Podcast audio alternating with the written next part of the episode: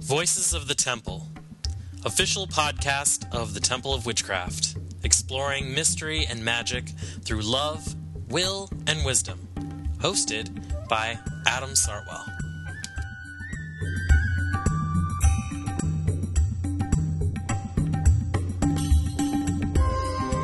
Hi, listeners. It's me, Adam.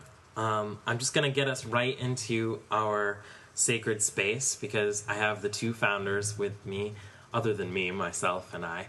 And um, we'll just get right into being in sacred space so that we can start our interview. I call to the Great Spirit. I call to the two who move as one. Through the three rays of love, will, and wisdom, I call upon the goddess, maiden, mother, and crone, past, present, and future, creator, sustainer, and destroyer, weaver of the web. We call to the God, Lord of light and Lord of darkness, God of the green and the gold, God of the horn and the red, singer of the song. Be with us now and forever, so mote it be. So mote, So it, it be. be. All right. Well, I'm here with Christopher Penczak Hello. And Steve Kenson. Hi, everybody. and myself, Adam Sartwell, and uh, we thought we should have a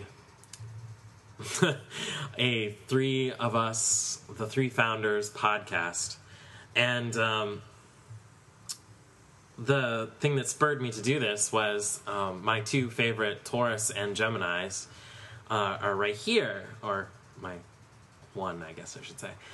So. Um, I thought that that would take up Taurus and Gemini, and I will find someone else to do Cancer podcast when I finally get around to it. Um, we've had some personal upheavals in the past couple of months that have um, put me behind personally. Um, I know the boys can speak to that as well. Um, that we've had to catch up. So this is our catch up podcast. and um, I promised myself that I would never apologize for podcasts that weren't uh, weren't done because I think hearing that from a podcaster is, you know, sort of an admission that you know they don't have lives and they don't have you know they are not paid for this. So um, we'll just move right on into our questions unless uh, the guys have anything they want to say. Fire away. All right. go. So, the Temple of Witchcraft has been together um, about a year and a half or more. More, right? Well, from our first meeting to organize it, probably we're looking probably two and a half years at this Just point. about, but yeah. to be legally organized, and then our five hundred one c three, probably a year and a half. Yeah. Um, so, what do you feel are your successes from this past year and a half? I, think getting the temple off the ground as a whole has been a tremendous success. Um, I think we've done a lot in a very short period of time in terms of organizing people and um, organizing community. So I'm, I'm just very excited as a success for the whole thing. I think 501c3 E status was a huge success and a, a great battle, and just the paperwork alone for those who've never tried to do it, you know, was It a huge tremendous. undertaking and amazing help from all sorts of people, legal and otherwise, to get that done. That that was a huge success, I think, for us. That was really a milestone to know that hmm, we've done this well enough that the federal government can recognize it, and just the back and forth with the federal government was uh, intense. you know, it's hard to, uh, although they recognize witchcraft as a religion, it's hard to. Sometimes when you have the name, in fact, you know, many a times uh, on this road, people have advised me, you know, I probably wouldn't have called it the Temple of Witchcraft, and there was a point where I was kind of agreeing with that. But I, I feel like so many other religious organizations have a clearly religious title to their name. If there can be a, a Church of the Resurrection of Christ, why can't there be a Temple of Witchcraft? So, um, although other pagan organizations have done really well without having the word witchcraft in it, it was really important for me to have that. And I'm sure there'll be other hurdles as we found with renting space, which is another great milestone. We actually have an office space that we're renting in an effort to build up credit history. So when we want to buy someplace, that we can do that and, and show that we can pay a mortgage. So I think those have been some some huge accomplishments on the terrestrial level. I think the other really noteworthy accomplishment is the the growth and sustainment of the the temple community. We've done uh, more than a full Wheel of the Year of Sabbats, and um, have added to that with just numerous other uh, rituals and gatherings and meetings. We just had our second um, Temple Fest gathering, which was a, an outdoor this year weekend long festival, and just a tremendous supportive, wonderful, loving community of people have come together, both at the in person rituals and events and classes, and also through our um, online communications networks supporting us uh, on uh, Facebook um, by attending classes through email and even listening to this podcast right now. Uh, it has really established a, a web, a network of people who are connected to the temple uh, in numerous different ways. Um, and it's it's very gratifying to, to know there are so many people who are so involved. A little shout out to our Denver contingent. I think another huge thing for us is uh, having our little satellite down in Denver, Colorado, and, and we actually have uh, two ordained ministers down there that are leading public rituals and doing classes, and I think that's a huge accomplishment for the first year. So Absolutely. I'm very excited about that. So thanks, guys. I um, from speaking to this from myself, I think that one of our great successes so far has been the diversity of things we can do. Um, We have just going around the wheel. We have um, military outreach. We have uh, Taurus is doing a class on ecology. Uh, Gemini is keeping us all communicating. Uh, Cancer is feeding people and uh, at Sabbats and taking in donations for food um, and a whole bunch of other things because they've got an army of girls, Of women. with a Y. Um, uh, then you know we've got oh, next I'm testing myself. Libra, we've got Leo making T-shirts, um, putting out cups for the temple store. We and lots of other things, Providing us with all sorts of artwork. Artwork and posters. artwork and posters, and we've got Virgo, you know, doing Virgo things, creating incenses, doing the temple store, and doing healing case study group and Healing rituals. list and healing rituals. Um, we've got Libra that's doing all of our archiving um, And mediation, that's been a and mediation. part. Yes, indeed. very important. Um, we have uh, Scorpio that's working on death and dying work. They're working on having um, or putting together a sexuality class um, on how to make that sacred. Uh, we've got Sagittarius. Well, that's Christopher um, teaching us all about you know how to do our temple stuff. Uh, And starting up a you know ministerial edu- ministerial education series next year. hmm We've got Capricorn doing um, prison ministry work. We've got um, Aquarius Throwing amazing festivals. throwing Temple amazing Fest. festivals. Pretty much They- running all our events. yeah, pretty much running all our events. They um, put together the Beltane Psychic Fair, um, which um, may in the future move to Samhain. Um, but You heard it here first, folks. You heard it here first. Um, and we have Pisces who's running our rituals for us and doing um, amazing work with the full moon circles. And uh, we just have like an amazing circle of community that takes on so many diverse things and they're all doing their true will, which I think is amazing. Well, and I really love the fact that the vision of creating the temple as a structure in which people could pursue their own passion and their own true will has really um, proven so effective and has really proven to be a great environment in which people can just go after what it is they feel passionate about and feel like they're going to be supported uh, in that effort. Yeah. So moving on to from where our successes are, where do we need work? I, I think kind of the flip side of what Steve just said about having such diverse passions and, and letting people kind of pursue them. I think the hardest thing has been educating people on the model of how we envision the temple. Mm-hmm. It's not a typical school, it's not a typical coven structure, it's not a typical community. You know, there is a, a body of teachings that's different from more eclectic communities where, you know, anything kind of goes and it, it's it's not consistent. But at the same time, like dealing with people who really want to be a part of it and, and people who are excited to be volunteers but are like tell me what to do. Mm-hmm. Because it's so personal will driven you know it's where in the structure do you want to do something? How can we possibly support you? Where are you in your education that would be appropriate to take a lead or maybe not take a lead take a supportive role you know in our structure? I think a lot of people and just really kind of educating the idea unlike other volunteer organizations where it's just like here do this mindless work and, and that will help out as a volunteer. Mm-hmm. Well of course we have those things at temple fest and, and you know jobs that have to be done that aren't exciting. But mm-hmm. for the most part the major projects are really led by the people who have a vision mm-hmm. and educating people into that that Yeah. model i think is important.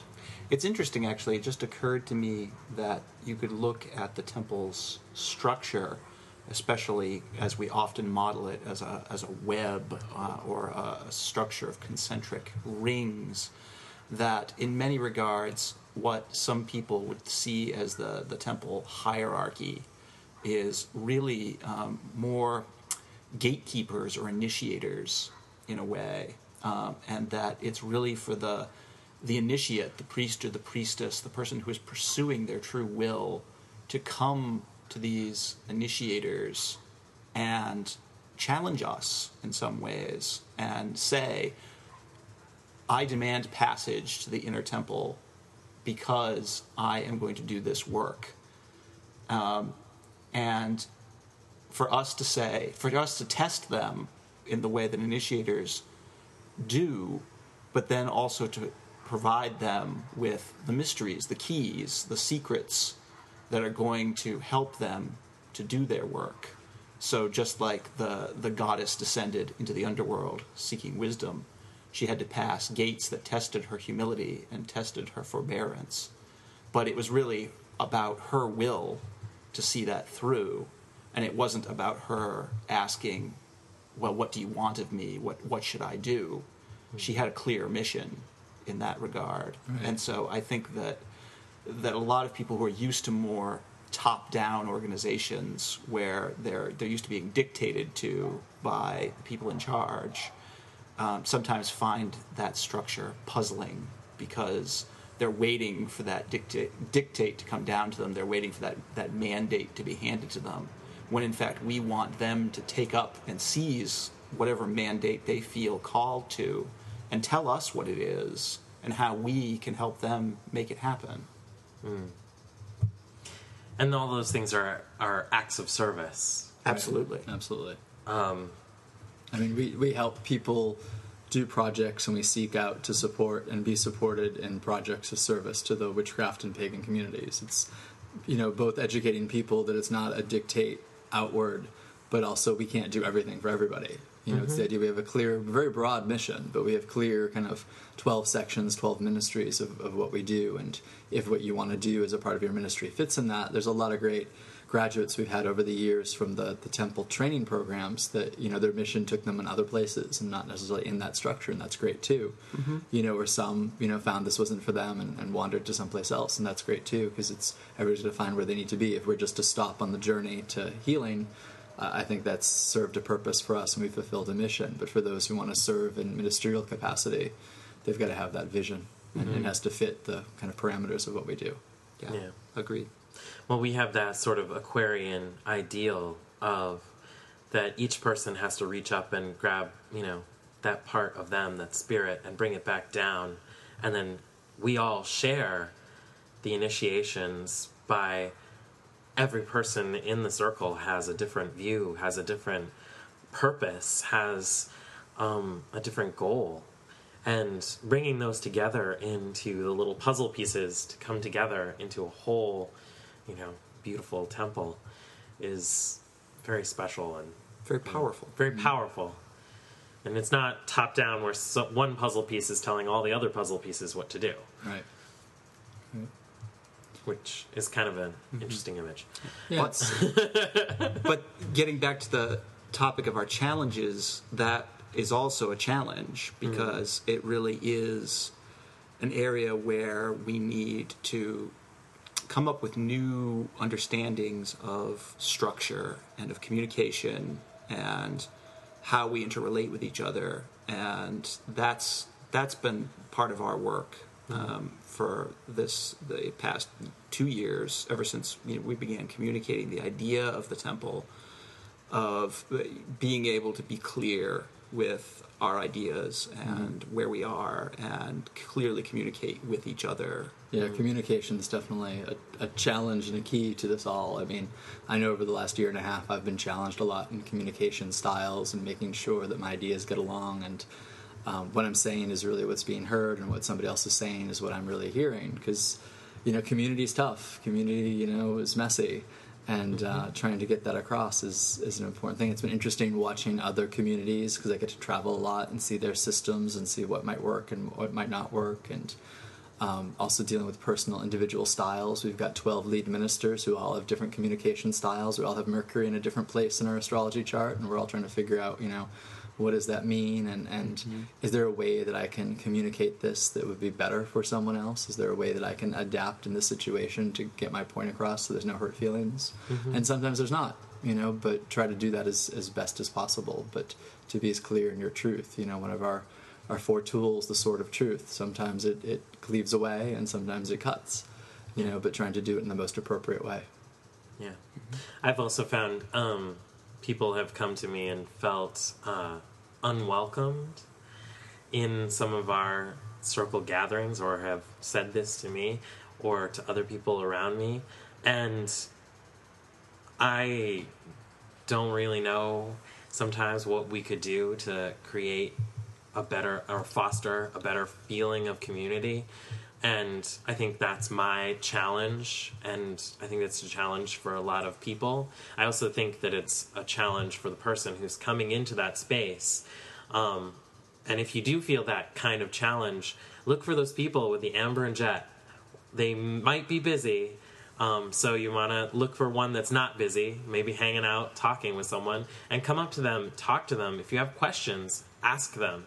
They've gone through five years of study and with us and they're you know Yeah, for those not familiar listening, that you know the amber and jet are necklaces that uh, orange and black necklaces that signify someone who's graduated from the seminary, who's a high priestess or high priest in the tradition, and other witchcraft traditions use amber and jet solely for just the high priestesses, but we use it and usually designed almost like a collar to kind of show service to the gods and goddesses. So if you see somebody with that, there's somebody that's been involved in the temple and Mm-hmm. you know hopefully can help out. It, it's tough with groups like that. I, I've been leading public circles you know, gods for how long? Since 1993, 94, and mm-hmm. professionally since 1998. And it's interesting when a lot of it as an author and speaker was so focused on me, we never really got that complaint. Hmm. But it's because everybody, I think, felt like they were having this personal connection with me, and that's something I've tried to avoid in the temple.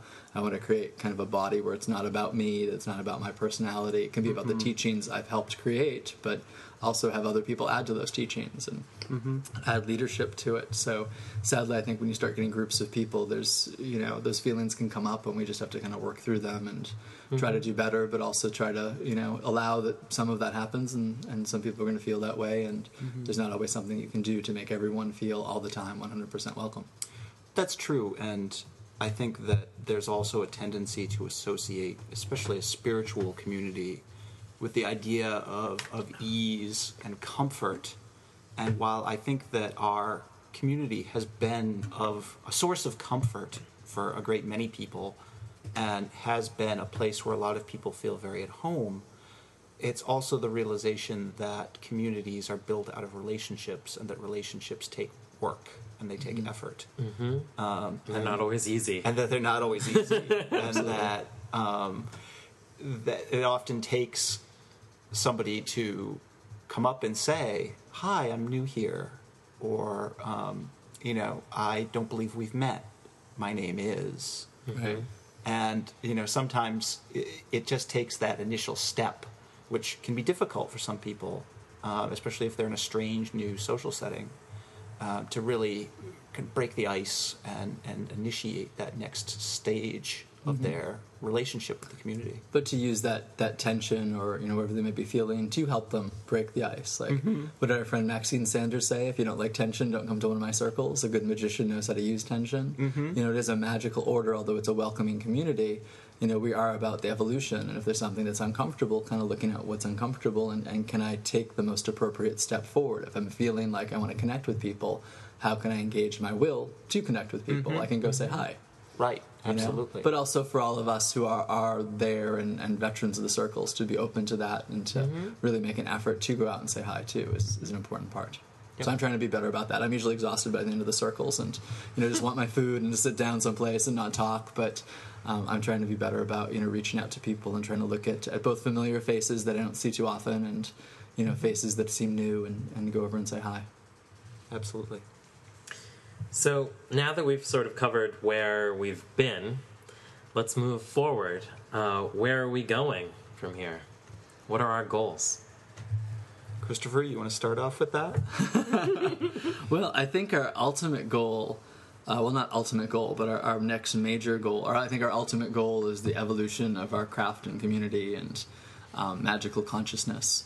But I think uh, in terms of tangible goals, you know, one of the things that we all on the board and the, the council are really focusing on is physical space for our community. Um, we've rented an office recently to give us a, a space in Salem, New Hampshire that's a good place for smaller meetings and moon circles and actually just a place for all the stuff we've accumulated and for the people who do some office work and paperwork to have a place to do it because we're all kind of scattered and doing it in our own homes and our own offices and you know whatever we can between our day jobs but also um, kind of creating a little nexus you know of that energy of concentration and then to be able to build that and actually build a decent credit rating to show we can handle money so we can get a mortgage on a place and have a community center and have land and have a space that's larger where people can gather that's that's really ours. So for me that's that's one of the major goals and you know a, a lot of my work um, in the temple and outside of the temple to kind of generate the funds and the income and the donations and the classes um, to be able to sustain that and to move us forward towards those goals you know unlike a lot of the big religious organizations we don't have massive donations and endowments from from people. So we really are kind of service based and we want to provide things for people and we have to pay rent on such and, and get compensated for it, but to be able to do it in such a way that we can, you know, build for the future. And beyond just the physical growth of the, the temple and the, the creation of more space is really both the broadening and deepening of the, the temple's spiritual connections and really both diversifying the the communities that we serve and the the mysteries that we touch upon and also really digging delving deeper into those mysteries um, that we have experienced.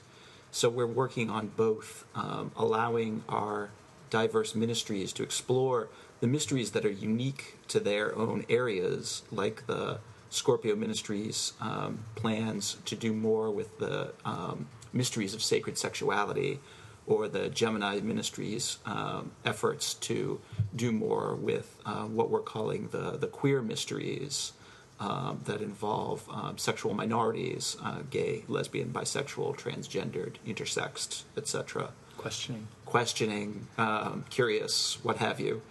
Um, but also um, the the efforts um, that our our Pisces and Sagittarius ministries are engaging in to take the high priests and high priestesses of our temple deeper, and to let them continue the work that they've begun in their own studies, and uh, not forget to continue to, to, to de- delve deeper as part of their process and not make everything focused so much on their service to the temple that they forget their service to themselves and their Yeah. service to their path.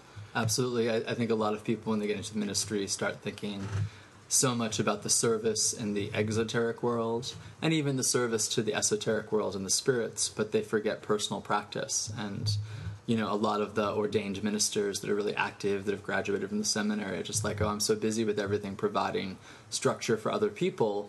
You know, it's easy to let your own personal practice sway. And, and I've been there too, and I think it's really important to keep a personal practice. And part of our effort for that is Pisces and Sagittarius are doing joint dark moon meetings. Next year, we're starting out with just four of them, but they're going to be ministerial meetings. You have to be a graduate of the seminary school. It's going to be very specific to the mythos of the Temple of Witchcraft, and it's about advanced topics to go deeper. And it won't necessarily be a course that's here's your homework and you have to pass it in, and if you've passed, then you, know, you can move on to the next one. It's really going to be kind of giving nuggets and planting seeds and letting people take what might work from them for that experience to go deeper and realizing that each minister is going to have their own area of expertise. Mm. And what they're interested in. You know, even if there's not an expertise, they're going to kind of delve into topics that might not be in the curriculum. And hopefully, what will happen is they'll be experts at it and they'll be able to come back and teach those things mm-hmm. to the, the larger body.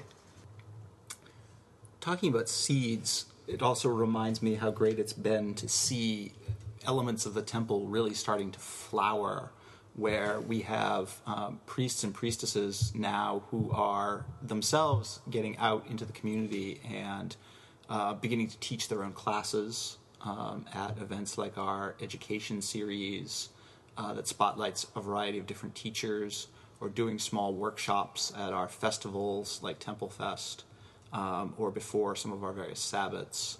Uh, and who are just really starting to stretch their, their capabilities and share the tremendous amount of experience that they have uh, with the, the community as a whole. And you know, our official teachers for the mystery school are know, expanding. Those are expanding. So yeah. that's an amazing Alexandria and Karen out in the New Hampshire and Massachusetts area, and then um, Emily working down in Colorado, and I'm sure there's a few more that's going to be happening soon. Well, that's good. I think that um, my vision is one that we get land, you know, to have that central focus. But I also think that there should be little nexuses all over the American, you know, United States and maybe even farther out. So Let's that, think big, and you know, yeah. all across Europe and yeah, Australia, the world. Yeah, mm-hmm. but you know, I also want to uh, know that you know things have to grow at their own space and in their own time, and people really have to find that will within them to you know start their own little nexus where they live of mm-hmm. you know Sabbath rituals or mm-hmm. whatever. Well, that's that's the thing that you hear so often is a, a lot of people who don't have, for various reasons, the the ability to attend our events locally, um, usually because they live too far away, will often say, "Oh, I wish I lived closer," or "I wish I had something like this in my community," and it's really what what we've learned from the process of the temple is that you have to create what you want in the world. Mm-hmm. Mm. Just like Gandhi said, "Be the change you want to see in the world." You want to see, absolutely. it's so true, so true. You know, I mean, all of this started is because there was a need, and you know, a few of us took it up to start that first Witchcraft One class, and you know, then there was a need for a ritual, and you know, I started doing rituals, and other people started helping me out with it, and then there was a need to take the people who are you know, taking the classes and feeling this form and this bond to create community. So there was a need you know, for a temple. Yeah, there mm-hmm. was the need for the temple. So you you you know you go by both will and need, and if you there you feel like there's something lacking, then probably somebody else feels like there's something lacking too. So you know, endeavor to create that. Hmm. So um, to get to some of the questions that we've gotten. Um, some of the people have asked me about the liturgy of our rituals, um, where that comes from. Um, in particular, they asked about the animals at our quarters. Uh, where did they come from, and uh, why were they chosen? Um, the liturgy, the main liturgy that we use at Wheel of the Year Sabbats and a lot of the moon Sabbats, is really an amalgam um, of all the things we learn in the five levels of training. So it kind of starts out in level one, you learn about meditative state and ritual consciousness. So we always try to do something, whether it be a countdown or a breathing exercise or what have you, to kind of get into an altered state, an alpha state of consciousness for ritual. So I really think that's a key. I, I find that a lot of the rituals where people just kind of jump into it and there's no preparation of consciousness, not a whole lot happens for me, or at least if it does, I'm not really aware of it. Mm-hmm. Um, and then the, the traditional circle structure that we learn in Witchcraft 2 is pretty familiar to most people of modern witchcraft and Wicca. Casting the circle three times, um, calling in the four directions, kind of creating that sacred space, the great rite as a union of the blade and the chalice and truth and love coming together. Um, some of the liturgy we have a little bit differently. Like we tend to start in the north, and honestly, that came from I'd like to say it was grand genius on my part, but um, it was really the way I learned it. You know, coming from the Cabot tradition, that's where Laurie starts in the north, and the more I explored and researched, the more I found that you know northern traditions tend to be more magnetic tend to be more earth reverent. We're not starting with the, the start of the sun or the springtime in the east or the, the air. Really starting and ending with earth. So when we call the quarters and cast the circle we do it from north starting out clockwise and then we release from north counterclockwise the elements are a little bit different too um, we have three orientations for the elements one for the middle world one for the lower world and one for the upper world and the one I tend to favor when I'm leading ritual, if it's appropriate, is the underworld orientation. That's the one most people see us do. Uh, and that has fire in the east opposing water, and earth in the north, and air in the south. So they're opposing as well. The primary elements and the secondary elements are opposing each other. And it kind of creates that alchemical mandala of mm-hmm. um, the old traditions of turning fire into to earth with the mm-hmm. ashes, and then you add moisture to the ashes, and that creates water and solutions. It was an mm-hmm. old alchemical process, and I think it's actually more tension filled in some ways. Well, I was going to it's say a good result. That's a lot like what you were talking about earlier about the idea of there being dynamic tension in the circle Mm-hmm. that you know an experienced witch knows how to take hold of and use as as energy to drive things. Yep. Perhaps, perhaps that's why some people don't feel comfortable, but mm. Um, that's part of the, the essence of it. But the traditional circle that many people find with air in the east and fire in the south, that's our middle world orientation. And then we do a stellar orientation, which isn't too often in the public circles. It's more for some of the private classes in the, the mystery school and seminary. Uh, actually puts air in the north and earth in the east. And, and you find that in some other British traditions too. So it's, it's a little bit different. Um, then we also call the above the below between, and that really relates to the third degree and the shamanic aspects of the underworld, um, the upper world, and the middle world. So we call them the great above, the great below, and the great between. And we relate them to different entities. So there's the sky spirits, the star spirits, the angelic spirits above. There's the deep ones of the underworld, and particularly what we think of as the, the fae. Um, but not just the most people when they say fae, they think of the fairies as nature spirits of the middle world. But we're really talking not just about plants and nature, but we're talking about you know the elder races, the guided witches from times times before. Um, and then in the middle world, we call upon the creatures of flesh and blood, which include our ancestors and include our mighty dead. So that's a part of our, our kind of theology, the uh, the masters of the witch the witches tradition, the hidden company, the mighty dead.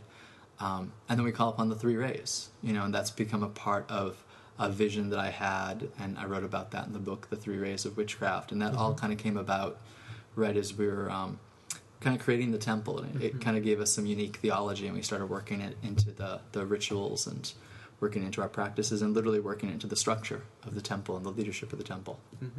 I think it's also noteworthy that although we have a lot of and are building more established liturgy as as we repeat certain ritual practices and we make use of certain ritual forms, that our liturgy is, is also not really fixed in the way that many traditions might be used to, um, and that there's a lot of room for um, individual improvisation and um, additions to to the structure of our rituals. And personal artistry. Absolutely. The way for a Sabbath ritual I cast circle is very different from the way Alex cast a circle. Mm-hmm.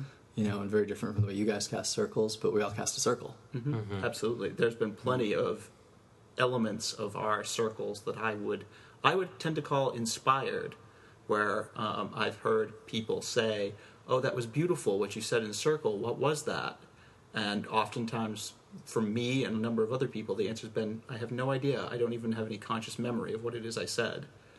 Uh, just spirit moved me, and that's what came out at that moment, at that place and time. And I think that it's important to be in touch with that, and and to sometimes let spirit speak in the circle and whatever it needs to say.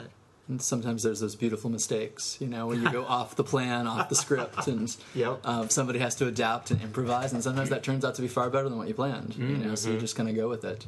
I, I'm, you know, often a victim and a cause of that those beautiful mistakes because sometimes I forget what we have actually planned in the paper and just kind of go with things. Or, you know, when someone does miss something up, everybody looks to me like, "Okay, Christopher, what's next?" So mm-hmm. it's been and, fun. And Christopher always just gives shoots back that look like, just go with it. Mm-hmm. So, um, each of us, the founders, um, works with one of the three rays and embo- tries to embody it uh, during our rituals.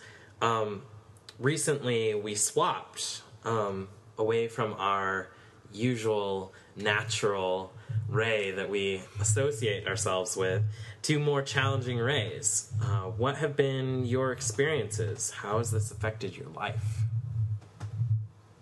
Well, I think that we decided that uh, we would w- each work with, I don't know if it was necessarily our natural, but perhaps our more comfortable rays.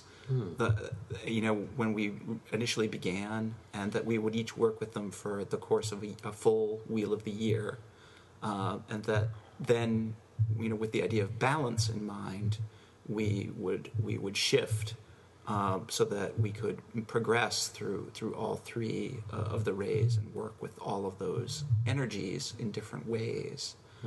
And I started out working with uh, the the yellow ray uh, that's that's associated with the the what we call the, the witch's path or the sorcerer's path, and is very strongly connected with balance uh, which which tends to suit my temperament because I'm I'm very much uh, well on the one hand and then on the other hand uh, there's two sides to every argument and I'm on both of them um, type of approach um, as well as as my own personal connection to the, the the ancestors and the mighty dead who are the who are the spirits that I, I feel most strongly connected to.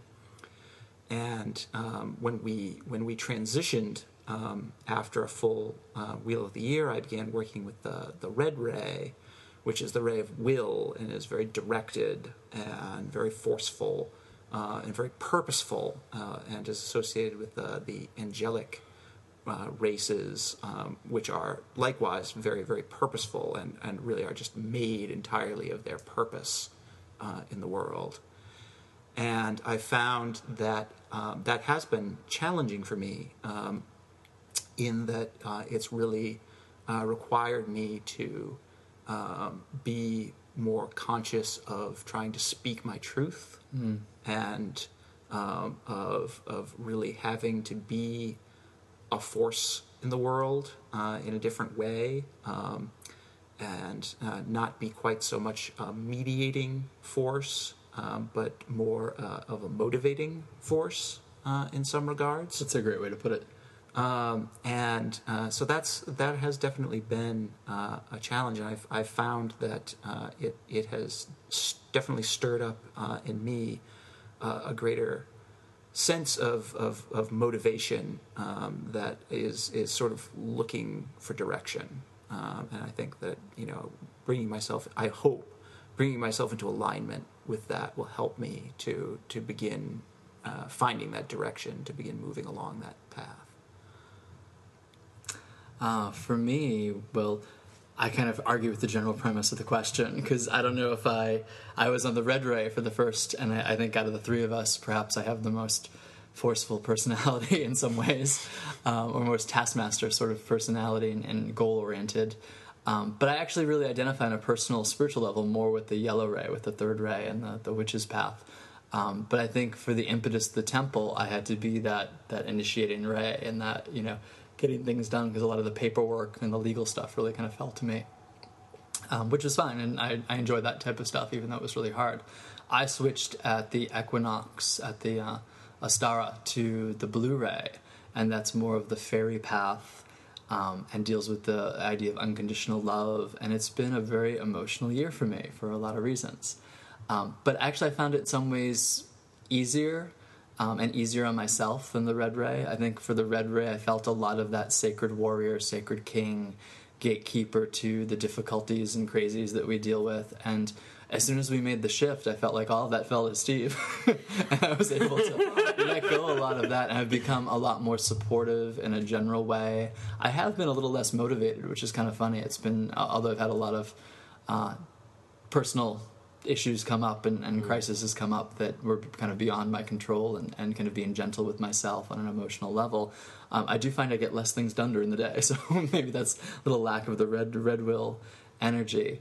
Um, but in my personal spiritual practice, it's actually triggered a lot of fairy entity contact, which is funny because all the Red Ray, I was really putting together um, an angelic magic class based on some of my experiences in the Red Ray, and I'm still doing that. But that seems to have stopped short now, and the fairies really want my attention. Um, and working with what I'd perceive as a fairy king, and that fairy king doing a lot of healing work with me, um, and particularly out in nature. My own personal practice has become more sporadic. It used to be a lot more disciplined, and it's not so much that I'm not doing a personal practice, but I find myself just kind of wandering in nature and going to a park that's not too far from us, and then just being like, okay, I have to meditate now here, um, and kind of going with that. So it's not been the typical regimented, you know, every night before bed meditating. It's been catch it regularly, but catch it when I can, wherever I am, and out by the back. Uh, the Blue-Ray deals a lot with nature as well, so I've been doing a lot more plant magic. Not that I haven't always done plant magic, but uh, mandrakes have come to me this year, which is really Mhm. interesting. Traditional European mandrakes, and a uh, long time plant magic goal of yours. yes, Mhm. yes, that's been pretty pretty amazing, and they've been really great teachers as well. Although I guess I put them to the Blue Ray for for this sake. I think the three rays branch out to other rays, so we might call plant magic green ray magic, but I think its root is in the fairy realm and the, the intelligences of nature. So that's that's been my practice of the Blue Ray. So I've really been enjoying the Blue Ray overall, and uh, I look forward to the Yellow Ray as well. But this has been fun year so far in terms of, of Blue Ray magic. Adam? Um, well, I started out with the Blue Ray, which um, I wouldn't always associate with me. Uh, I do associate myself with the Fae, only because I have that sort of Fae personality, and I suspect that you know some of my family have fairy blessings, as, as I'll put it. Um, you know, my brother can lie to about anyone and make them believe it. So, whereas um, I just feel like uh, blue was more my thing. I didn't. I, I guess I would feel the sporadicness of practice while I was in the Blue Ray.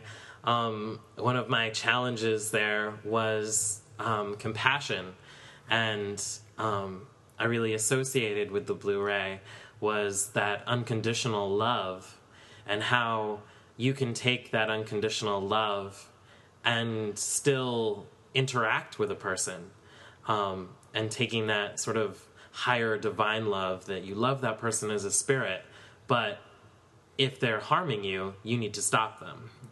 And That unconditional love doesn't make you an unconditional doormat. Yes, and I, you know, learned a bit more about um, some of the darker gods and goddesses that had to do with dark compassion for the people who were creating injustice or creating problems where there was where it was needless, um, and still loving them but stopping them short.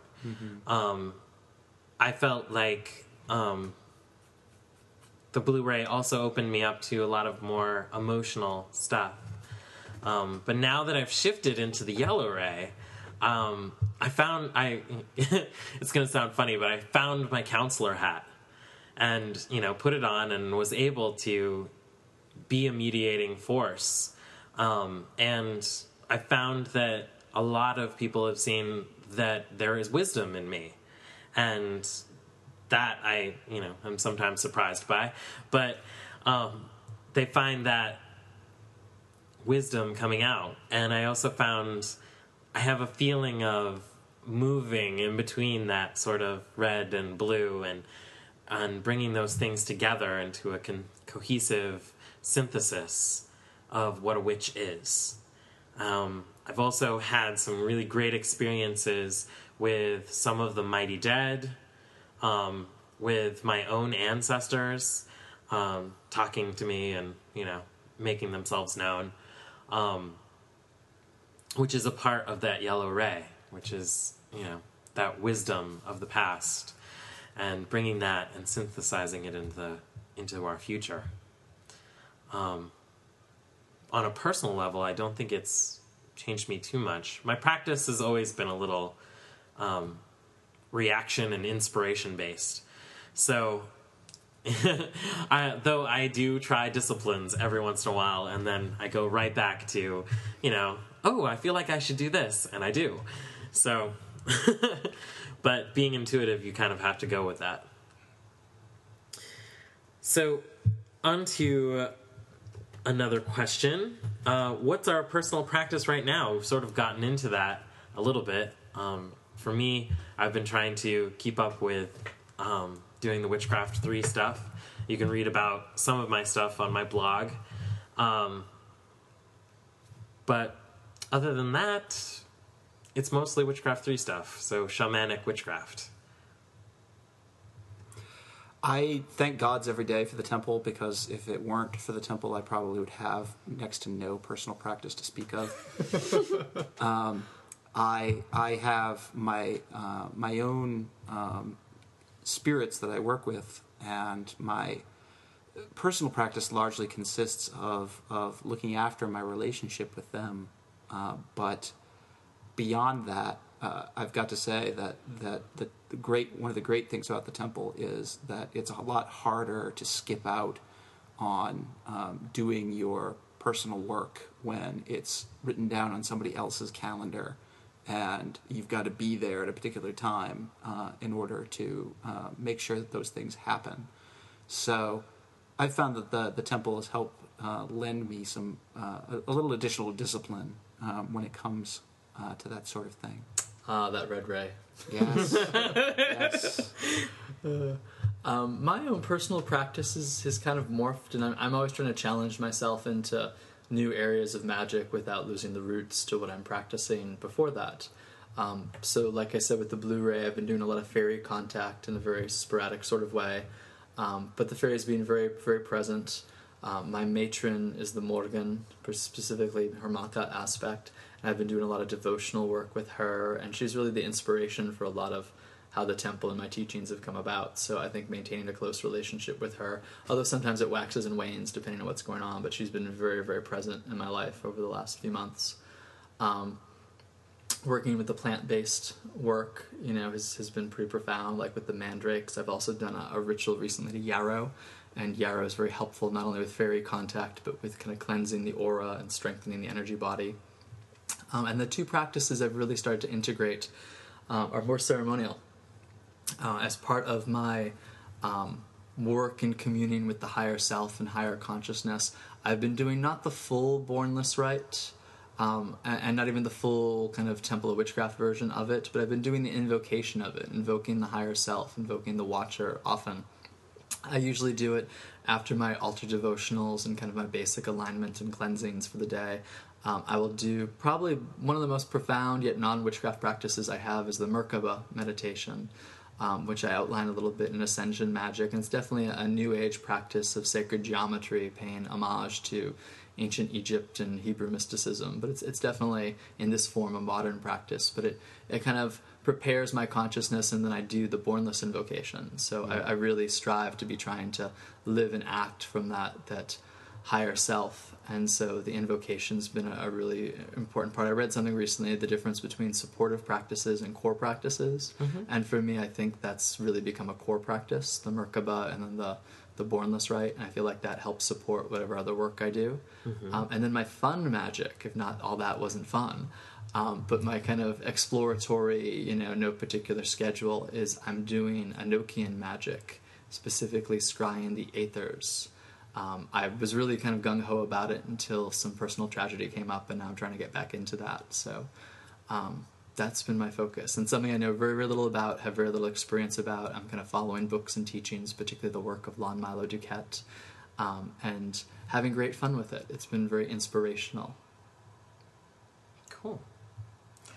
All right, so some questions from our listeners are um, was your vision smaller or larger than what that became this multifaceted organization?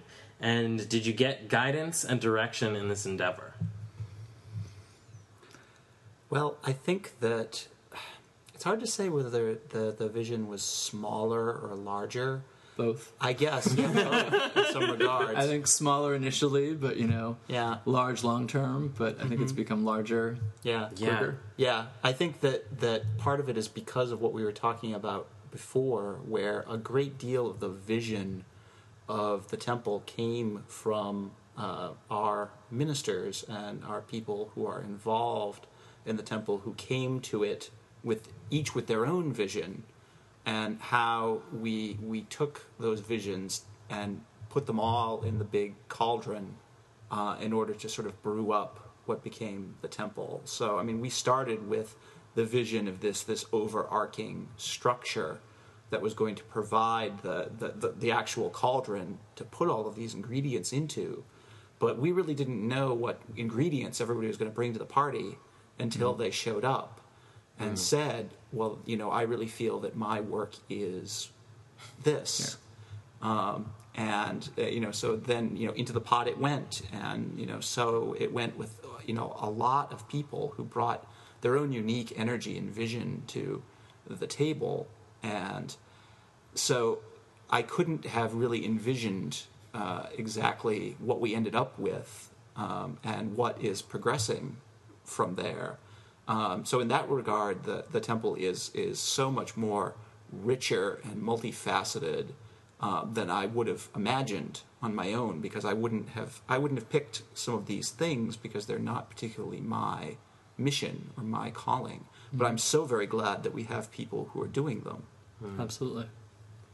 I think for the spiritual guidance part, because you know a lot of my vision was the impetus to get it. Um, absolutely, you know it's it's all the things that I do in, in my quote professional career as a witch has been spiritually guided because I think my general nature would not have chosen to do any of this. Um, I have a degree in music and wanted to be a musician. I didn't want to be an author. I didn't want to be a teacher, but you know higher guidance kind of conspired to bring me in that direction. Specifically, I'd mentioned before the Morrighan Macha. You know, Macha's directive was for me to teach more, and when I finally, you know, reluctantly agreed to it, I lost my job and found myself, you know, not able to hold down a job anywhere. But you know, my meditation classes were off the hook, and and people were seeing me for readings, and I was suddenly able to make a living doing this, and had the time to write my first few books. Um, and her guidance has been pretty continual through the teachings that became the Temple of Witchcraft series and then um, her guidance and the guidance of a, a conglomerate of spirits, really a, a convocation of spirits, um, have come to want to bring the temple together. Like I didn't mention uh, in your previous question about the four animals, hmm. but you know those specific totems originally started out as my personal totems for the four directions in my personal work, and when I started doing public circle, they were the ones most often called upon and. I kind of chose that because most neo pagans can relate to animals, where some kind of fear the angels or the mm-hmm. elementals don't always make sense. Mm-hmm. And so they were very present in a lot of my public work. And so when Macha was more, oh, you need to create a temple, and the animal totems of the stag for earth, and for the horse for fire, and the crow for air, and the snake for water came forward. Um, and they wanted to be a part of it. And then specific archangels kind of came through and said they wanted to be a part of it. Um, and then a fairy in the backyard, you know, a, what I describe as a fairy queen, is introduced to me through my, my personal fairy contact, and she was like, "I will help you get this if you you know restore right relationships between my people and yours." And so she suddenly became a part of it, and suddenly we had all these kind of spiritual guides and patrons, and, and we were doing work to kind of create a um, spirit vision of a, an inner temple for the temple and having all these forces kind of come together and then through that kind of congealed uh, an image of the spirit of the temple whom we affectionately referred to in meditation as Tawathan and he's kind of a conglomerate of the um, totem animals. You know he's very serpentine and strangely although you know none of us really although there's one person in the temple I know that practices a Mayan kind of based spirituality. None of the founders really do, but it has a very kind of feathered serpent imagery, but like the black feathers of a crow and the horns of a stag. And the only place where I really see the horse is kind of like the flaring of the nostrils, like the serpent almost has a horse like face. Yeah. Um, but that's become kind of the spirit of the temple, and I feel it encircling our circles and connecting us and, and doing that work. So I, think all of it, yeah, very protective and very intelligent in the sense of growing and developing. I don't think it's an old spirit. I think it's born of all of us coming together. you know, but it's definitely very guiding and, and what it wants and how it wants to grow. And, and uh, others, it's funny to travel and to talk to people who have been either drawn to the temple teachings. There was a, a gentleman out in Indiana who I had a long conversation with, and he pretty much described Taoathan and was very interested in taking courses and, and, getting involved as he could as a distant member. But my jaw kind of dropped when he described him. He's like, it's going to sound kind of crazy. And mm-hmm. there he gave a very atypical vision of a, a, feathered serpent. And so talking about that was kind of a confirmation that he made a connection to the, the egregore, to the spirit of the temple, and um, wanted to be a part of it. So it's neat to see those things because they really kind of confirm that it's not just all in my head, that it's not mm-hmm. just mm-hmm. something that we've created, it's something that really belongs to the world. So, um, speaking to another question that we have, uh, this person thinks it would be interesting to know what Chris Penczak's take is on how talismans work. And first of all, um, Christopher never goes by Chris. so um, always call him Christopher, please. Yeah, the reason for that, for people who don't know, I mean, the only people who call me Chris have known me since I was like 12. Um, I used to be in a band with another Chris, so we all got very tired of when they yelled Chris, both of us turning around. So I started to go by Christopher and really liked it, strangely, after hating Christopher for so many years. Um, so ever since really my college days and, and, professionally as an author, going by, by Christopher. Um, although there's been some funny mistakes, like I end up on the cover of a magazine as Chris, but mm-hmm. you know that was not my intention or nor my goal. So uh, I do appreciate being called Christopher. So thank you. Mm-hmm. Um, but for talismans, well, I think talismans in general, it's not really a temple question, but it does sort of relate to some, some temple teachings. Um, talismans, I think, reverberate with a particular energy, with an intention. Um, you craft things into talismans that have a, in the scientific way, we'd think of it as a vibration. Mm-hmm. In the mm-hmm. old world way, we'd say virtue, but it's, mm-hmm. it's the same thing. Mm-hmm. So you kind of craft things that fit your intention together, and then um, really put an intention or program it, if that's a word that's more comfortable for people, to to reverberate with that intention. And so, depending on the intention, it will either attract things that it's programmed to attract, or repel things that it's meant to repel. In the temple, we tend to call them charms in general, and talismans if they're attracting things, mm-hmm. and amulets if they're repelling things. But that's just semantics to make make vocabulary easy. Um, but I do think there's been a, an author that I have just fallen in love with her work, and I can't believe I didn't know it earlier. Uh, but her name is Nema, and she wrote Maat Magick. And uh, she's wrote quite a few other books out there that are really great for the, the priesthood and understanding the role of, of the priestess and the priest. But one of the things she teaches is that the priest or priestess is a living talisman for humanity and for their community. So, by our very nature, we have a vibration, we have a virtue, we have certain qualities. And as we work and develop and change those, they reverberate throughout our community. So we become these living talismans. So I think it's important to think of not just the talismans we carry as magical objects, but realizing that your whole life is an act of magic. Your whole body, your whole person, everything you own is potentially a talisman or an amulet or mm-hmm. charm of some sort. And that everything you do reverberates out through the body of community and through the human race. And as you evolve, you carve these pathways to help other people evolve.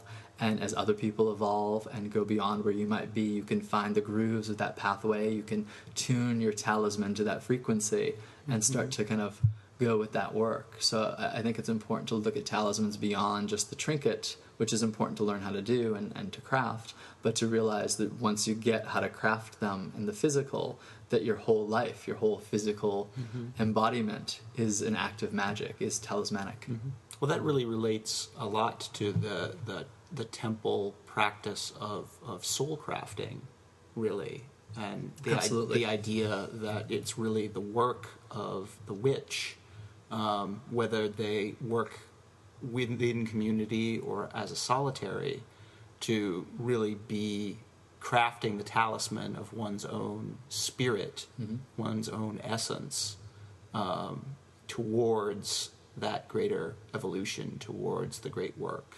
Um, so uh, it really is a nice connection in that Absolutely. regard. Yeah, I think that's a great way to put it. I didn't even think of it in that way, but that's exactly what it is.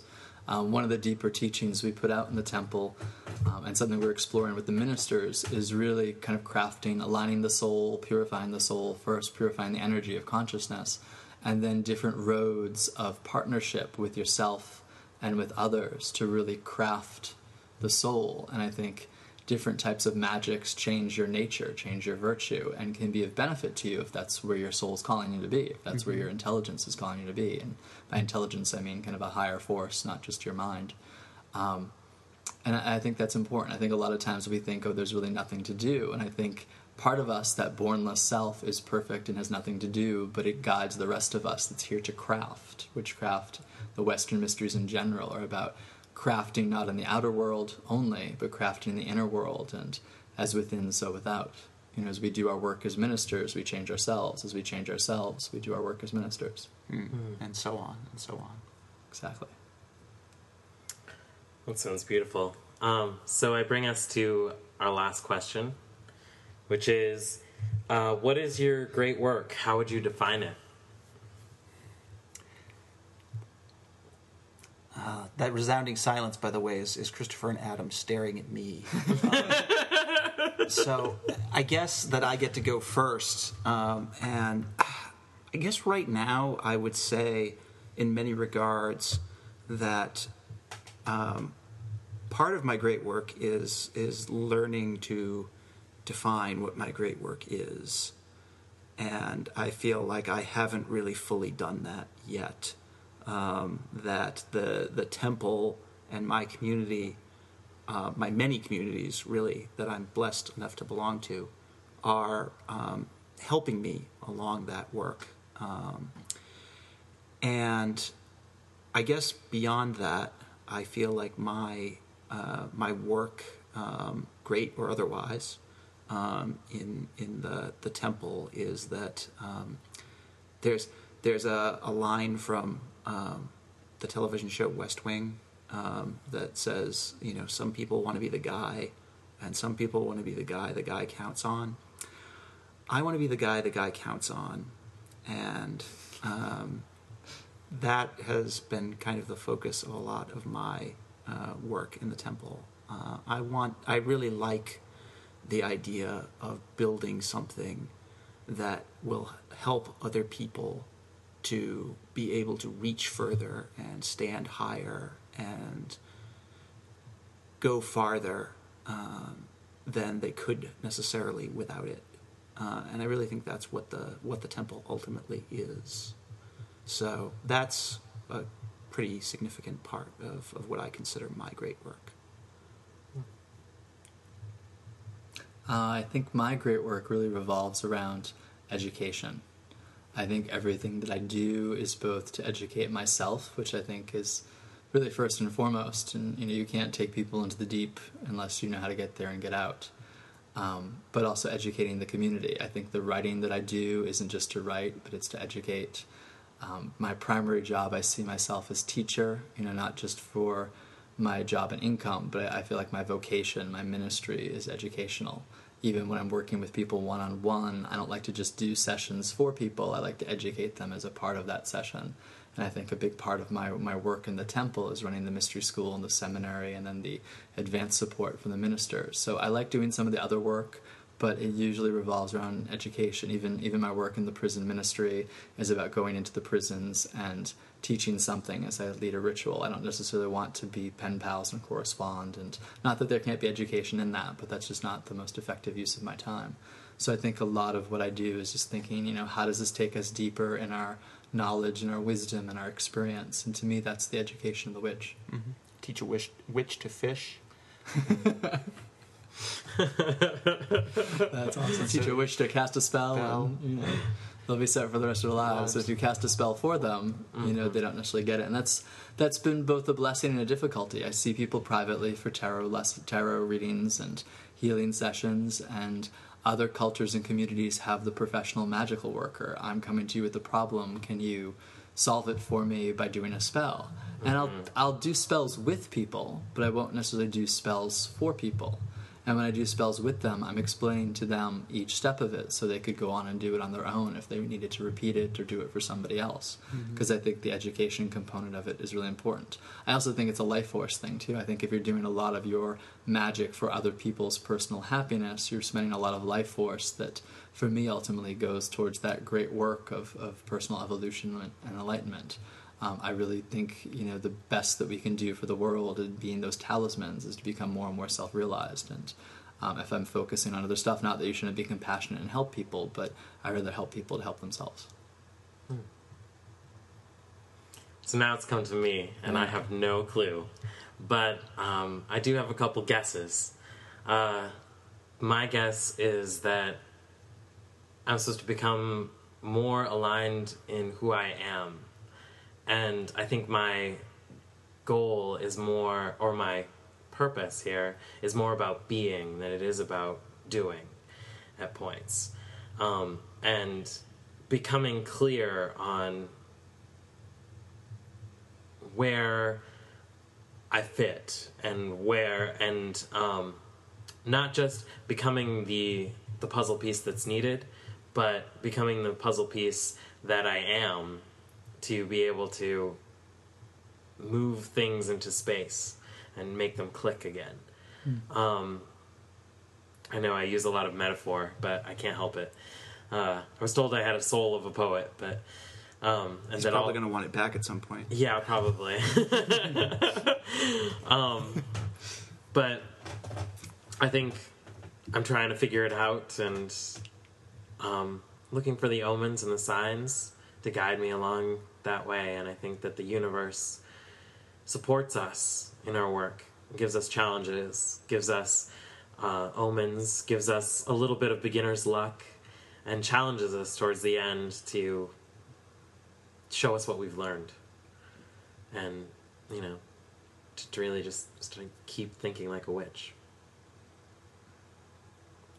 so that brings us to the end of our podcast um, we'll do the de-invocation um, if you boys would like to say bye-bye listeners Well, thank you, everybody. Bye bye. Thanks, everybody.